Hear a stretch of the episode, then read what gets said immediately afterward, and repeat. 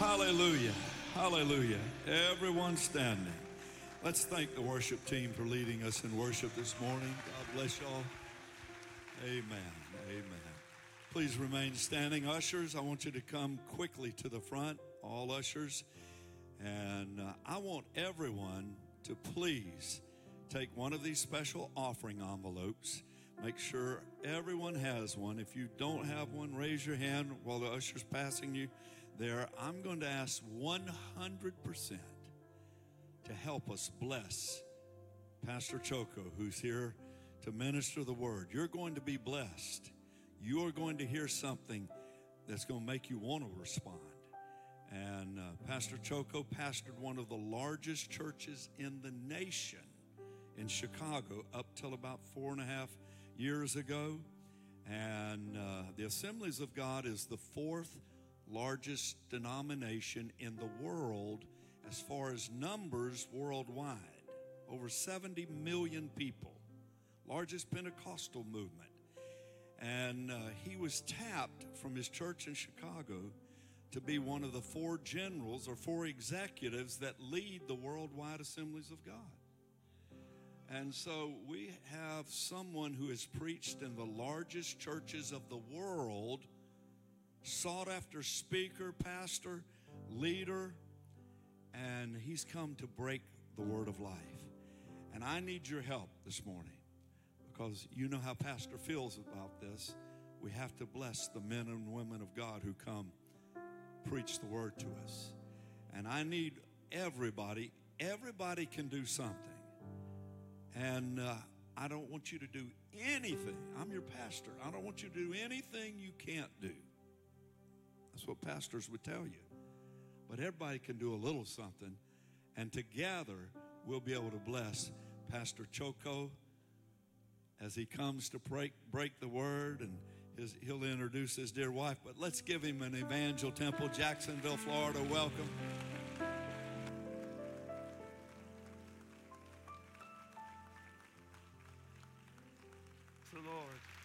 Thank you.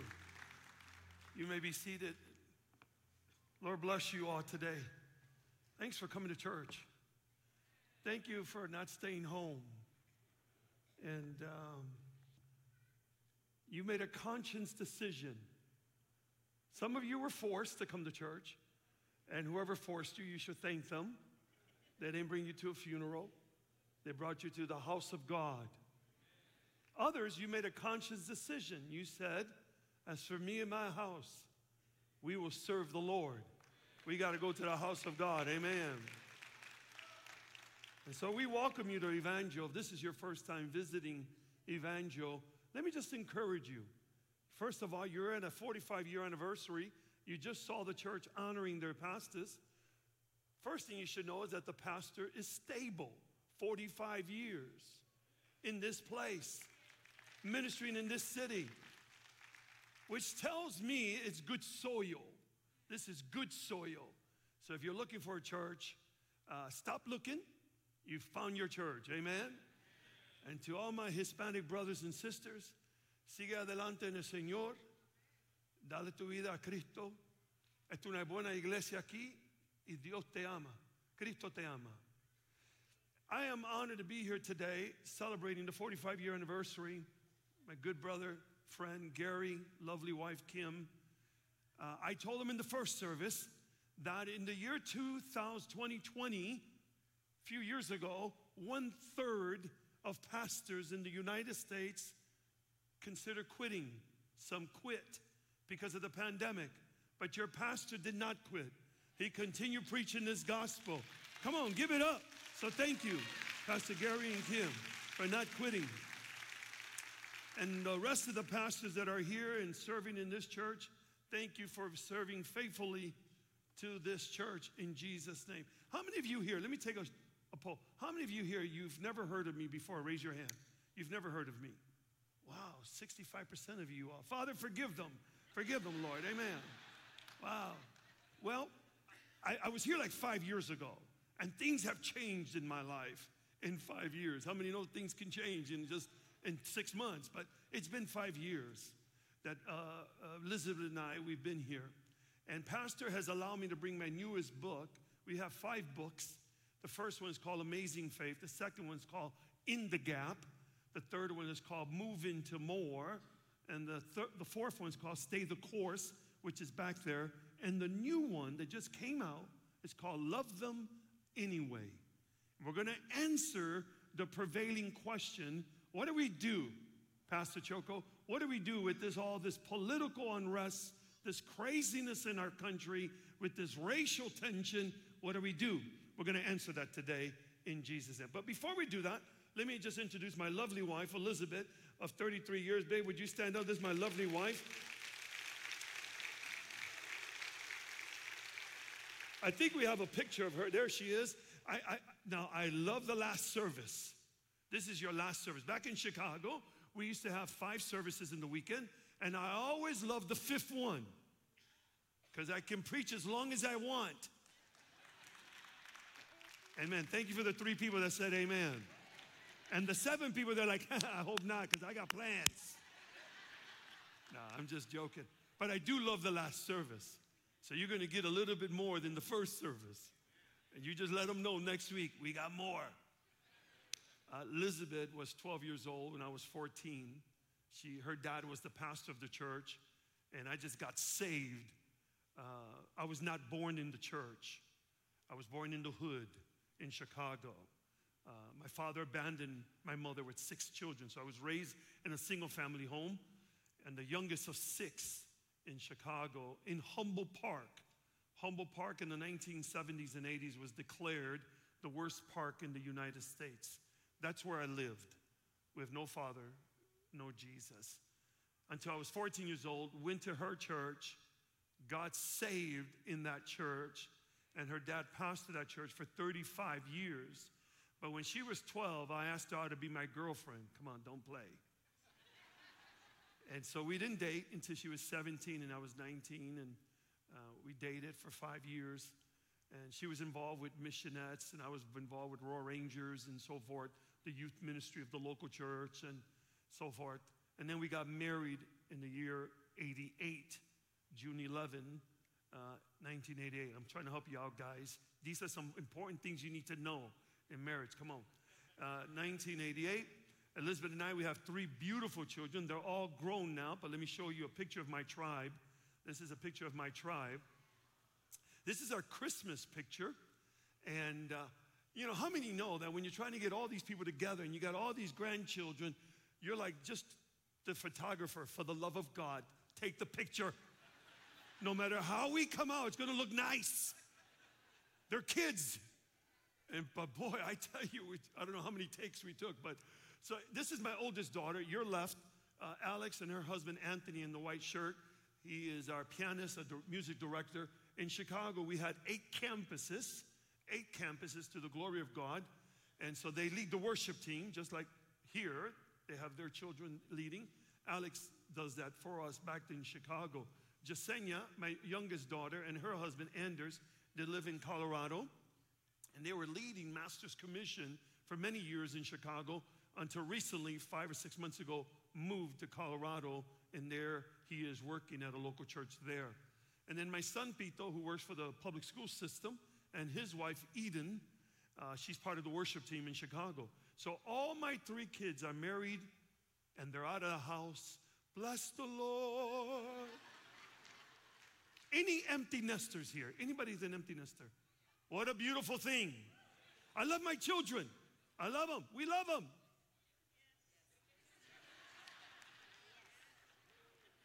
They're like arrows in my quiver. Shoot them out. Papa, you got to go. I tell the story back then. Obviously, they've been married now, but when my girls were getting married, I cried for one year. But when my son was getting married, I cried for three seconds. I'm like, yeah, okay, you got to go, puppy. You got to go. Build your own family. All right, here's my grandchildren. These are my grandchildren. So I didn't say to the first service, but I tell you all. So obviously, I'm Hispanic. And so I go to my mother and I said, Mommy, I got my first granddaughter. She says, What's her name? I said, Her name is Charlie. Charlie, my mother says. Isn't Charlie a boy's name? I said, Mommy, today the names are interchangeable. You got to move on. Just move on, mommy. Just let it go. Her name is Charlie. So Charlie is going to be six years old. And uh, Charlie, a few months ago, called Elizabeth and I, FaceTimed us, and said, Papa, do you have the mostest money of everybody? And we're FaceTiming. I said, What do you mean the mostest money, Charlie? Do you have the mostest money? I said, Well, I have more money than your mother and father. And uh, she said, Good. This is what I need. Five years old. $300 later, we order stuff on Amazon for Charlie. And my oldest daughter's like, You can't be doing things like that. Oh, yes, I can. Charlie, during the riots in Chicago in 2020, Charlie was giving food to the police officers while they were rioting. Because I've always taught my children, and I want to teach you all here today, we must engage culture. We cannot be afraid of culture. We have the truth. And so Charlie was out there giving food. So this is my second granddaughter. So I go to my mother. I said, Mommy, I got my second granddaughter. And she says, What's her name? I said, Reagan. Mommy's like, Reagan. Isn't that a president's name? I said, Mommy, for the love of God, you got to move forward. So this is Reagan Live. She's three, she's going to be four, and she believes in the power of prayer. She'll call Elizabeth and I around 8 o'clock. Pray for me, Mama, Papa, pray for me. And then we'll pray for her over the phone, and then she'll pray for us. And, you know, and her prayers like, Mama and Papa, amen. And some a little bit faster, but I receive it, amen. So this is uh, James Anthony. He's our, young, our oldest grandson. He's going to be three. He's going to be a piano player and a golfer like his father. And Donald, Donovan, we call him Donald, he's two. He's going to be a mountain climber. He's climbing over everything. And then Alea Sky, which is my son's daughter, she is t- uh, going to be two. She's going to be two. So these are our five grandchildren. We got one more in the way. How many are grandparents here today? I'm telling you, it's a good thing. If you're not a grandparent, I've been telling people across America, God should have given us the grandchildren first and kept the kids or something. That is a beautiful thing. It's a beautiful thing. So I show you my family so that you can, when you think about Choco and Elizabeth, you can pray for us. And uh, as we are traveling across the nation serving the assemblies of God, as your pastor alluded to, I am the general treasurer for the assemblies of God. And uh, we were living in Chicago in the same church for 40 something years. So I love legacy. I love seeing the video of people who've been in the same church. The grass is greener where you water it.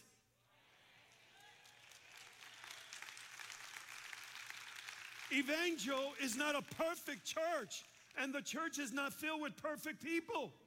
The church is filled with forgiven people. And so if you're looking for a church, I love people that have been here 30. Let me see a show of hands. Anybody here in this service, you've been here for over 40 years. Raise your hand. 40 years. Oh, bless you, bless you, bless you. Bless your heart. Okay. Anybody from 30 to 40 years? Anybody from 30 to 40? Bless you. Bless you. Yes. Yes. Legacy. Bless you. Bless you. Bless you. Up there. Bless you. Anybody from 20 to 30 years? Awesome. Bless you guys. Bless you all. 10 to 20 years. Anybody from 10 to 20 years? Some of you guys are asking now, how long we've been here? How long we been here? Five to 10 years. Anybody of five to 10 years? All right. One the five years. Okay, who just got here last week? Bless you. Amen. Thank you for joining us. You're part of a great legacy. Amen. I love to see a church that honors their pastors for the sacrifice and their former pastors, the sacrifice that they've put. Would you stand with me for the reading of God's word? Pastor said I could take as long as I want. I just want to see, because my flight doesn't leave till six o'clock.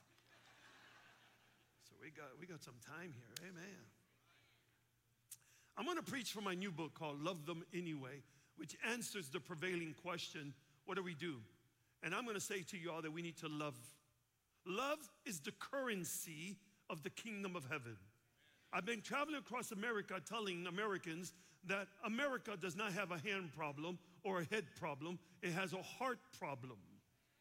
It needs a metamorphosis, it needs a transformation. And the only one that can change the heart of a human is Jesus Christ. Not a Republican president, not a Democratic president. It don't make a difference what political party, only Jesus Christ. The living water can go through the crevices of a hard heart.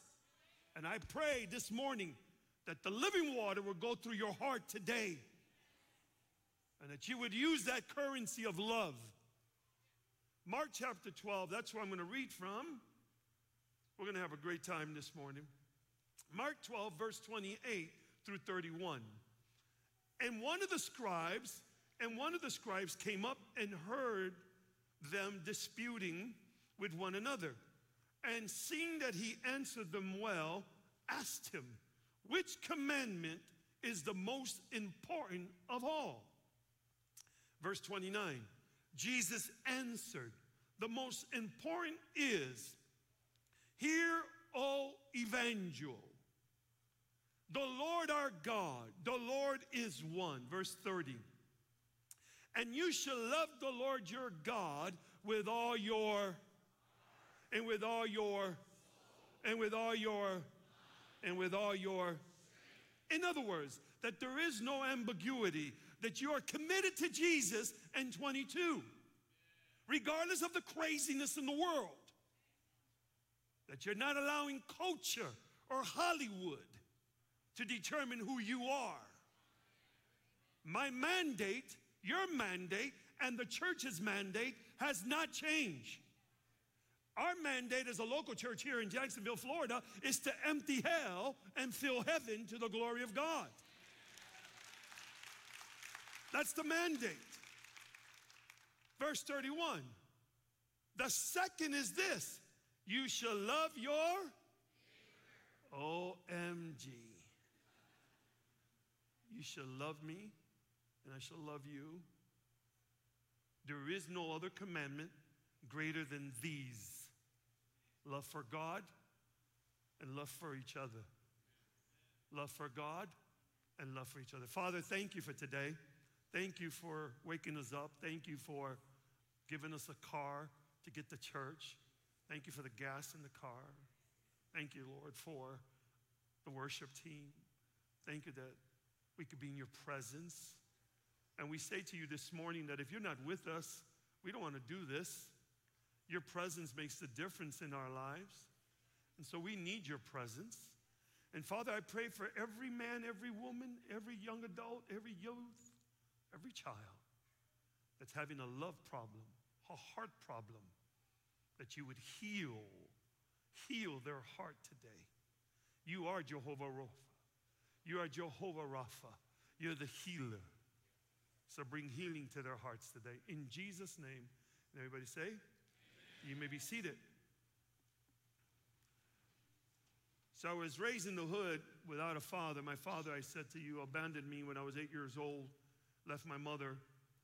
And uh, that's my story. Every single one of you all have a story. You have a testimony.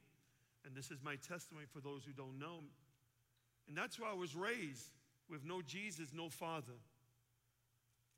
destined for destruction for sure. Failed third grade because I couldn't read or write. Went through over seven grammar schools in Chicago.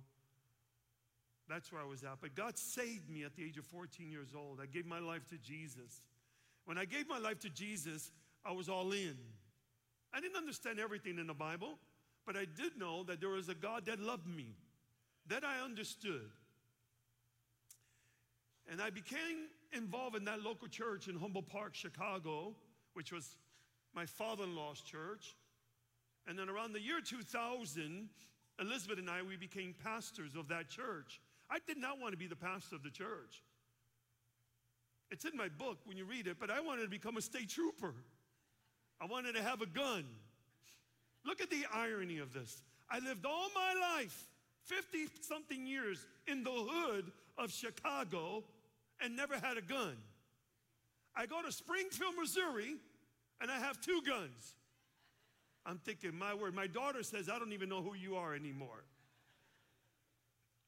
I wanted to be a state trooper because I didn't want to be a pastor because I know how people treat pastors and they talk about them.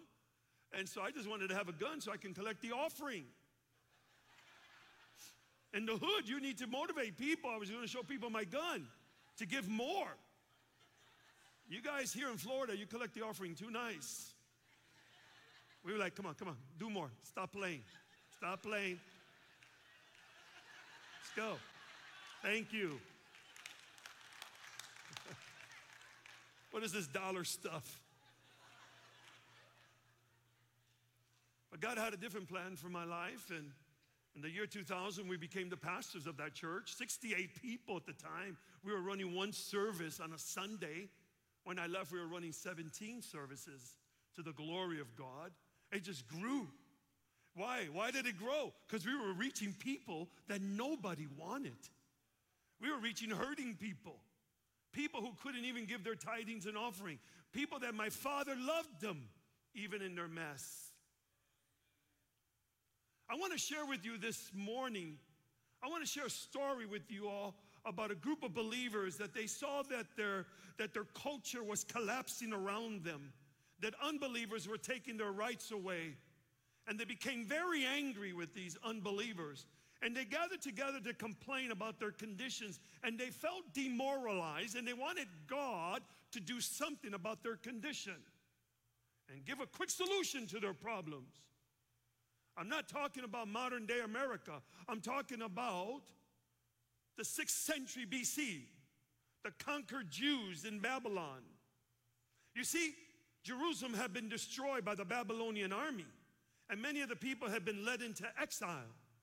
And many false prophets begin to raise their voices to tell the people of Israel in Babylon, you're only going to be there for a little while. There's no need, there's no need to get acclimated.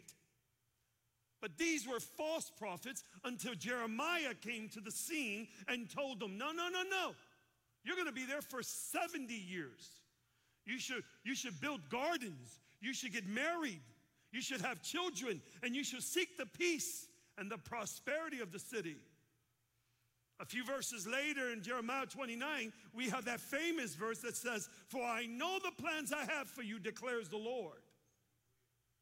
So, no matter how we got here today in the United States, no matter how they got to Babylon, God is saying to you and I, while we're here in Jacksonville, Florida, I want you to have a kingdom mindset. Because you may be black, you may be Hispanic, you may be white, you may be living in the United States, but your citizenship is in heaven. I wish I can get some help here today. You need to understand the moment you came to Jesus Christ, you put down the American flag, you put down the Puerto Rican flag, and you became a citizen of the kingdom of heaven. And now you represent heaven here on earth. I believe, I believe, this is my interpretation, that in 2020, many of the churches got confused about who they were. We went through a season of identity crisis. I believe that many churches were trying to become so relevant that they became irrelevant. I told the New York Times that for 2,000 years, when they asked me about cancel culture, I told the New York Times for 2,000 years, the Church of Jesus Christ and culture have always been at odds. That the church was never called to accommodate culture. Come on now that the church was called to speak into culture the truth, but with love. What happened in 2020, many of churches across the United States lost their identity. And I come here today, Jacksonville, Florida, to tell you that you're a child of the living God and that your father is not dead. No matter what CNN says or Fox News says, your father is alive and well and he's no punk. Come on, somebody.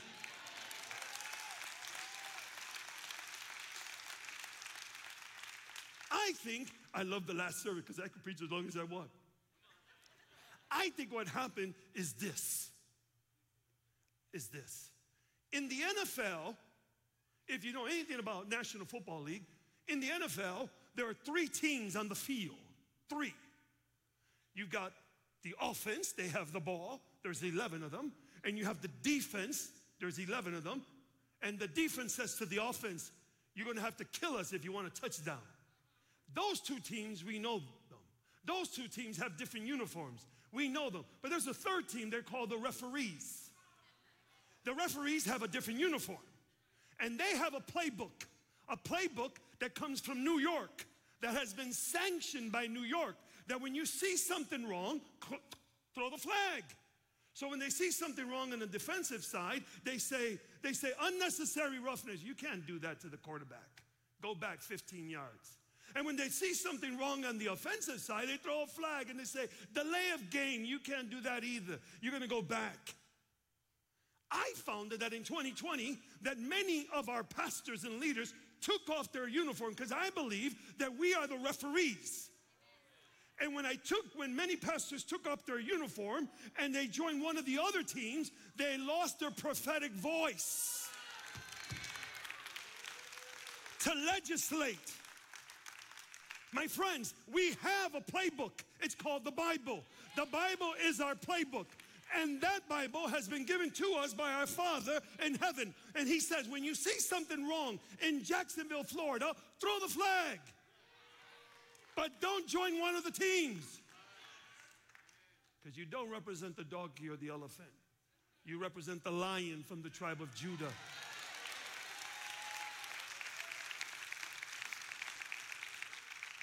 I love the last service. We are citizens of heaven. When I got saved at 14, I turned over my Puerto Rican flag and I picked up the flag of righteousness. I still love my rice and beans and pork chop. Don't play with that.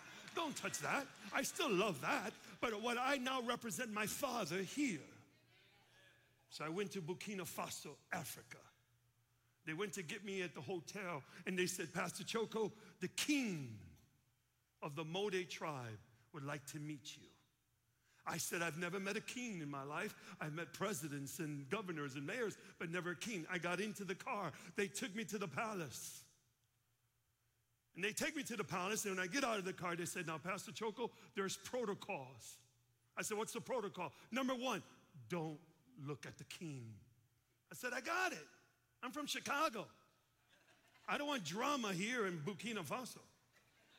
What's the other protocol? Sit in your chair. Got it. So come with me to the palace. I walked in. I sat down in my chair. The translator came and he sat down in his chair. We're looking at each other. Music starts playing.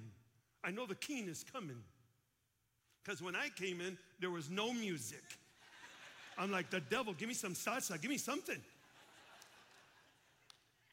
Watch this. I see the king of the Mode tribe. From the corner of my eye, I'm looking at him. I said, he's, he's dressed sharp, sharp. He's got white gold trimming, black and brown crown, sharp. He sits on his chair, music stops. Something came inside of me. I looked at the translator. I said, Tell your king that I'm an ambassador of the kingdom of heaven, and I represent the King of kings and the Lord of lords.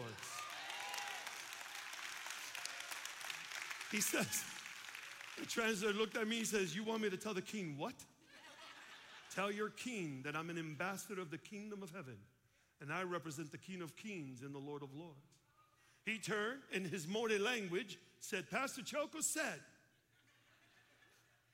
that he is an ambassador of the kingdom of heaven, and he represents the King of kings and the Lord of lords. I'm looking at the translator, and from the corner of my eye, I can see the king.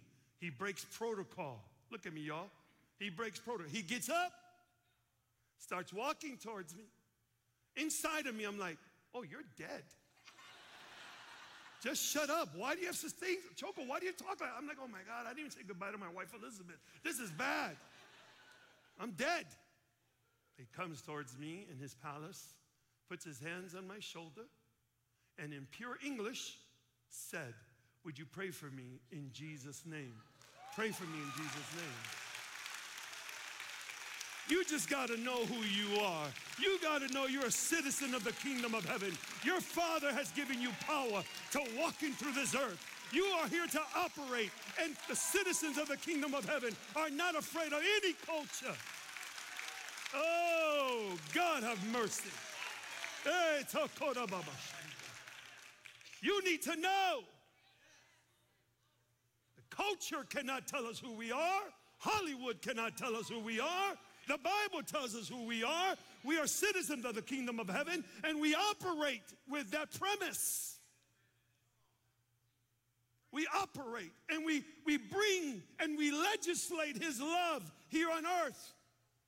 What America needs, what Jacksonville needs, is a church that loves people in their mess. And when I say we should love them anyway, which is the title of my book, Love Them Anyway, I'm saying that we should never capitulate our conviction. We should never surrender our conviction. What I'm saying is that we should affirm their humanity, but not their lifestyle. Love is the currency. It's what we need to withdraw. And my Father wants to give that to you. And you cannot do it without the Holy Spirit. Listen to me. People have been hurt. People have been abandoned, like me, by my father when I was eight years old. I get it. But we represent Him here on earth. Think about it. Love is from God. 45 years of ministry. What drove this man and his wife is love for his community, love for the local church, love for the God that he serves. What drove this man and his family to stay here? What drove my father in law to pastor a church where they killed his son? 18 years old, go, go get pizza, and they killed my, my, my wife's brother. Love any father would have left the community after killing their boy. But love compels us. Love compels us that we look upward and we reach outward to hurting people. This is what God is all about. This is what we want for the next 45 years if the Lord should delay his return. A church here in Jacksonville, Florida that's full of love. And Jesus answered this great teacher not by one commandment, but by two. You shall love the Lord your God with all your heart and soul, your strength and your mind. And you shall love your neighbor. Those who have dissed you, those who talked about you on Facebook, those who abandoned you. What are you saying, Pastor Choco? That I should forgive them? I'm not saying that. That's what the Bible says. The Bible says that if you do not love, then you do not know God. Are you with me? The Bible says in Jeremiah 31 3, I've loved you. I've loved you with an everlasting love. Therefore, I continue my faithfulness towards you. 1 John 4 8, whoever does not love does not know God because God is love. I'm gonna drive this point home with you this morning. You need to love and you need to let it go. Hatred and bitterness is worse than COVID. And I know COVID is real. My mother died from COVID on May 9, 2020. But I'm not going to allow a virus or a disease to dictate my faith. I'm not going to allow. I've been going around people, and those that are watching home, you guys are already here, but let me talk to the people at home. Listen to me. Let me give you perspective. You're made out of dirt. Disease have been around for thousands of years. Whatever you got to do, get to church. I don't care if you have to wear two or three masks, have a whole bottle hand sanitizer, whatever you got to do. But get to church. If you can get to Walmart and Target, you can get to church.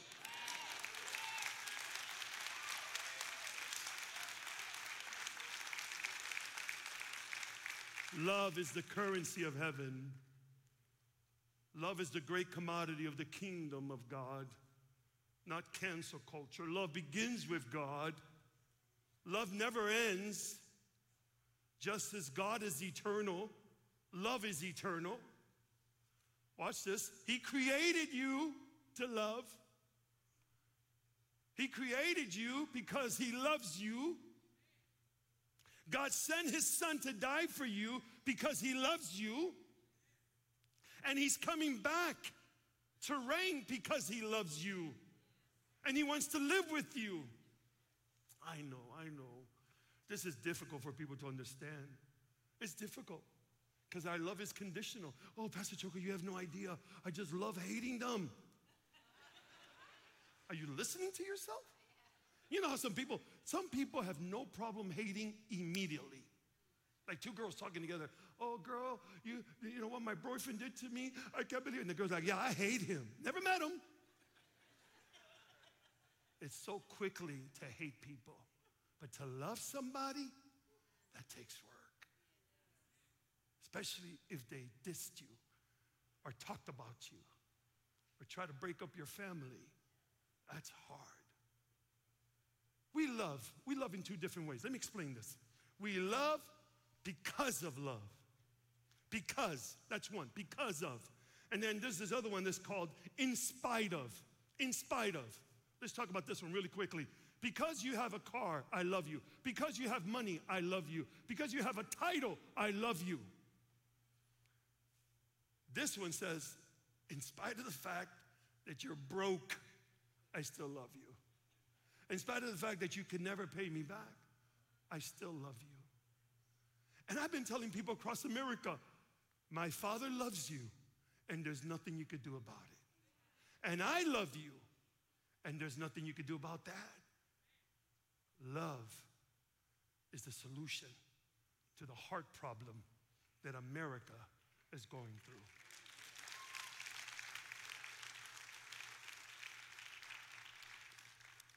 Everybody here this morning, every single one of you at the sound of my voice, and those that are watching online, everyone has a them in their life. That's why the book is called Love Them Anyway. Everyone has a them. For Elizabeth and I, in one of the chapters of the book, it was our son.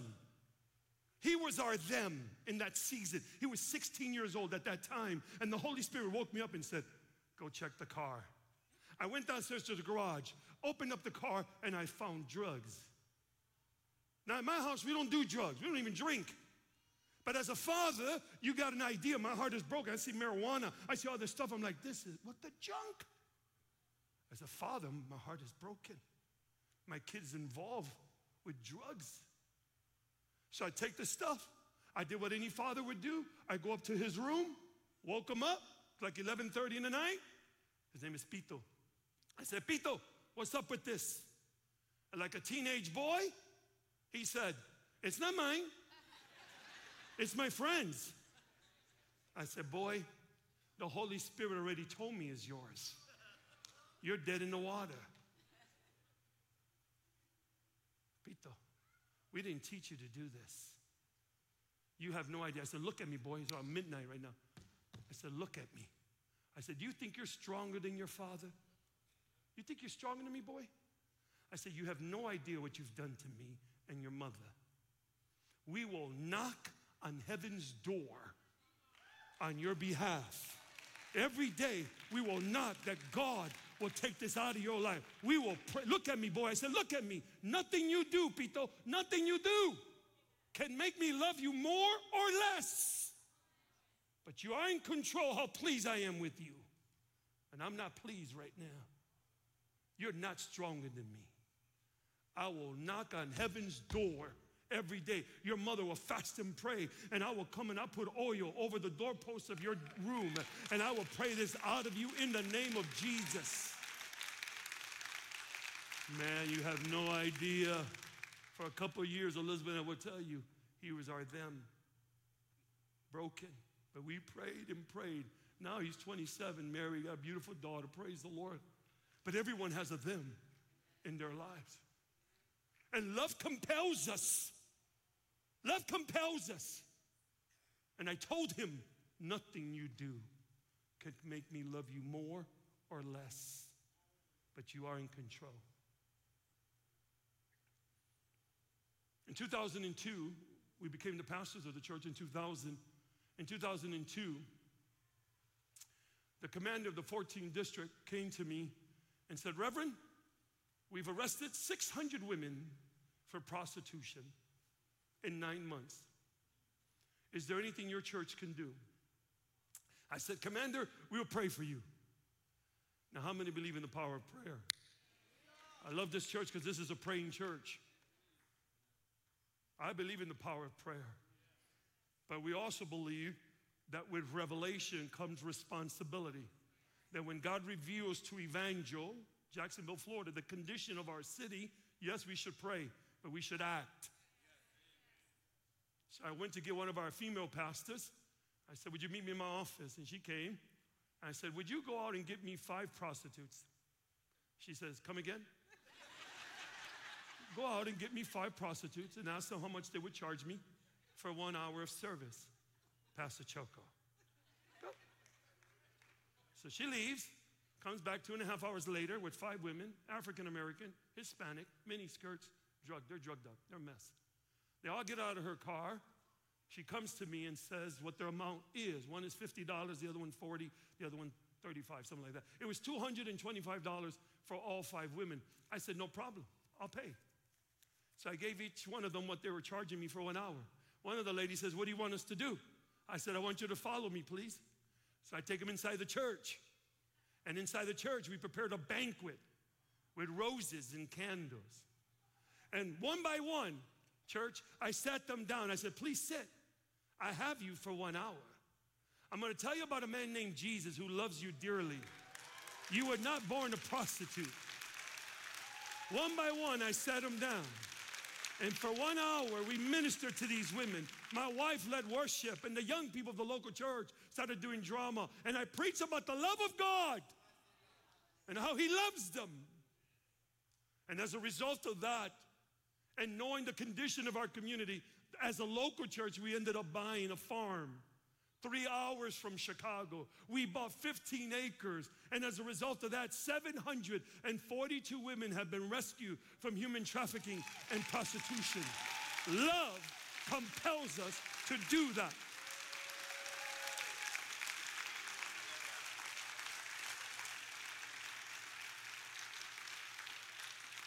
Listen, watch this, watch this. Love is the answer. But just not any love, God's love poured out. A scripture passage that's quickly becoming one of my favorite explains that the Holy Spirit pours into us God's love. So, Choco, you cannot love out of your own love because your love is conditional. Your love is perverted. But through the Holy Spirit, the Bible says in Romans 5 5, and hope does not put us to shame because God's love has been poured into our hearts through the Holy Spirit. So the Holy Spirit helps you to love your brother, your sister, your mother, or your father who abandoned you. The Holy Spirit will help you this week to love people. Are you with me? I love the last service. I don't even know if I can come down, but I, back in Chicago, I would come down and slap people. Camera, you guys have to follow me. Listen to me. Listen to me. Love is the commodity, is the currency of heaven. And we need to withdraw from that bank and say, Lord, say, Lord I can't love her with my love because my love is conditional and perverted. I need your help. I need to forgive her. I need to forgive him. And I need to do it quickly. I need to do it quickly. So now that we bought a farm in Chicago in 2002, we bought a 15 acre farm. I needed now staff members. And I went to one of our pastors. At that time, he was one of the, the warlocks for the Latin Kings in Chicago. Lord saved him. And he's been in our church for like 30 some years. He became a deacon, an elder, yada, yada, yada. He's in now in his mid 60s, him and his wife. And I went to him. His name was Rico. Her name is Alice. I said, Rico, I need you to go to the farm. I need you to leave your family. I need you to leave your grandchildren, your job, and go over there to the farm and be a spiritual father to these girls. They're going to need a spiritual father and a spiritual mother. And by the way, you're going to go there for 10 years. He says, If you say so. I said, I said so. So he gets a U Haul truck. He gets his stuff. He heads out to Cambridge, Illinois. He heads over there to the farm. He's there for six months. I get a call from Rico. Pastor Choco, Pastor Choco, I just came from the doctor. The doctor said I'm going to die in nine months. I said, No, you're not. I said 10 years. The man of God said 10 years. He, if you're wondering, he lasted 15 years, in case you're wondering how good God is. I share this story because there's a woman that came to the farm who was brought from Chicago, who was in that lifestyle, and she was in the farm, and then she kind of changed her mind, and so she created a plan to steal one of the bikes in the, in the barn. So she goes and looks at the barn, and she sees a 10 speed bike, and she goes back to her dorm and tells the girls she's gonna steal the bike. One of the girls in the dorm goes, tells Pastor Rico the plan. Rico said, Don't worry about it, I got it. Later that day, early in the morning, Rico goes to the barn, opens the door.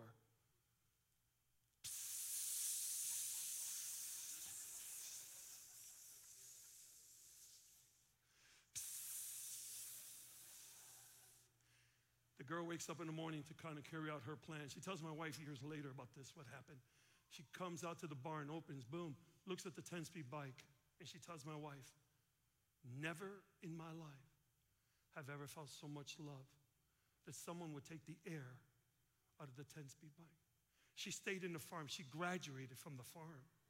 She graduated from the farm. Her daughter, who's a teenager that's living the life out there in Chicago, she joined our program of Master's Commission. She gets saved. She goes through a three year discipleship program, gets her credentials, becomes a minister. Then she goes out to Camden, New Jersey to open up one of our campuses, all because one man loved her enough to take the air out of the tire.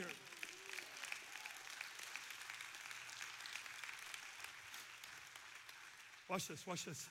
Love compels us, Paul says in Corinthians. Love compels us because we're convinced that he died for everybody. Love compels us to do that. God commands you. God commands us to love him and to love others. And how we're supposed to do that? How are we supposed to do that when we're selfish and all we do is think about ourselves? Think about it for a moment. The Holy Spirit would help us. Let me finish here. Stand with me for a moment. Would you stand with me, please? Let me finish here.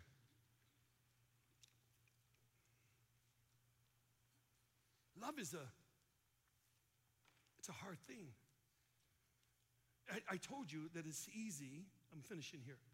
It's easy to love a lovable person. That's easy. But what about what about the, what about them? What about the, the daughter in your life, your son in your life, ex-husband, ex-wife, your father-in-law? If you do not love, you do not know God. You do not know God.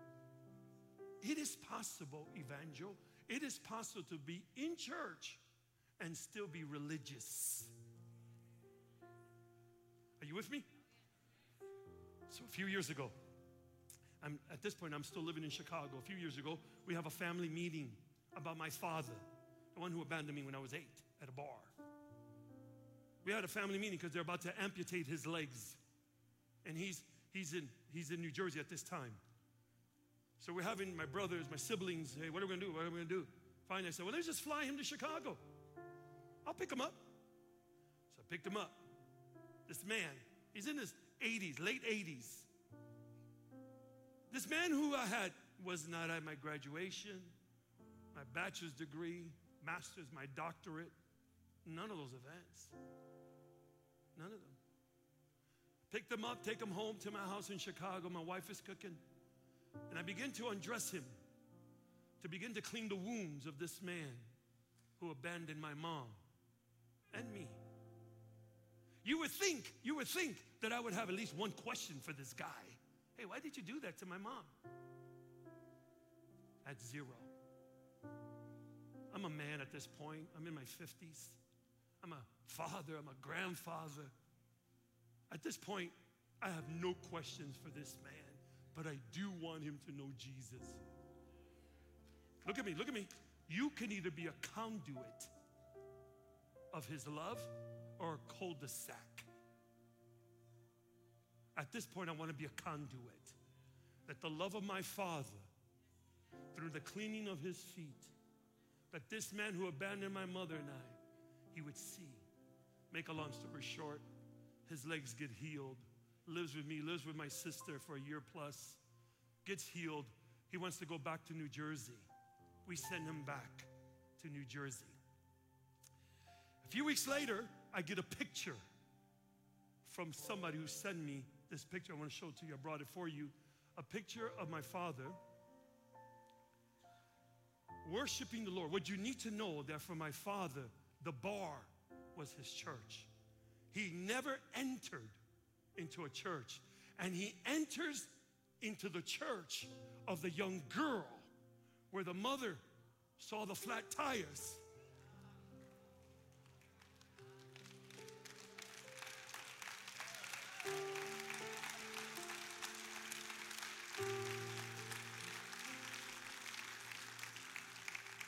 He's 93 now and he walked to church Sunday uh, because his younger son loved him enough that he's come to know my Father in heaven. I don't know. I don't know who hurt you. I don't know who, who did you wrong. I don't know. But I do know that hatred and bitterness can incarcerate you. And if you're here today, you need that love of Jesus. You say, Pastor Choco, I need that love. I need the forgiveness of God in my life. Would you pray for me? I need Jesus in my life. I want to pray for you. I want to do two prayers today. Those who want to know Christ and the love of Jesus, and in those who have a them in their life. How many of you here at the sound of my voice would say, Pray for me? I need to. I need to know Jesus. Would you pray for me? I've come back home. If that's you, lift your hands. I want to pray for you right now where you're at. Bless you, bless you, bless you. Keep your hands up. Bless you. Bless you, bless you. Love you, love you. Bless you. Keep your hands up. Now, how many of you here would say, Pastor Choco, this sermon was for me? I have a them that I need to forgive, and this sermon was for me. Would you pray for me as well? If that's you, lift your hands quickly. Okay. Here's what we're to do. With pastor's permission, I'm to ask you, every one of you, if you raised your hand, no matter if you accepted Christ in your life or you have a them, get out of your seat and meet you here in 20 seconds. Up in the balcony, come. I'll wait for you. Come as we begin to sing softly. Come.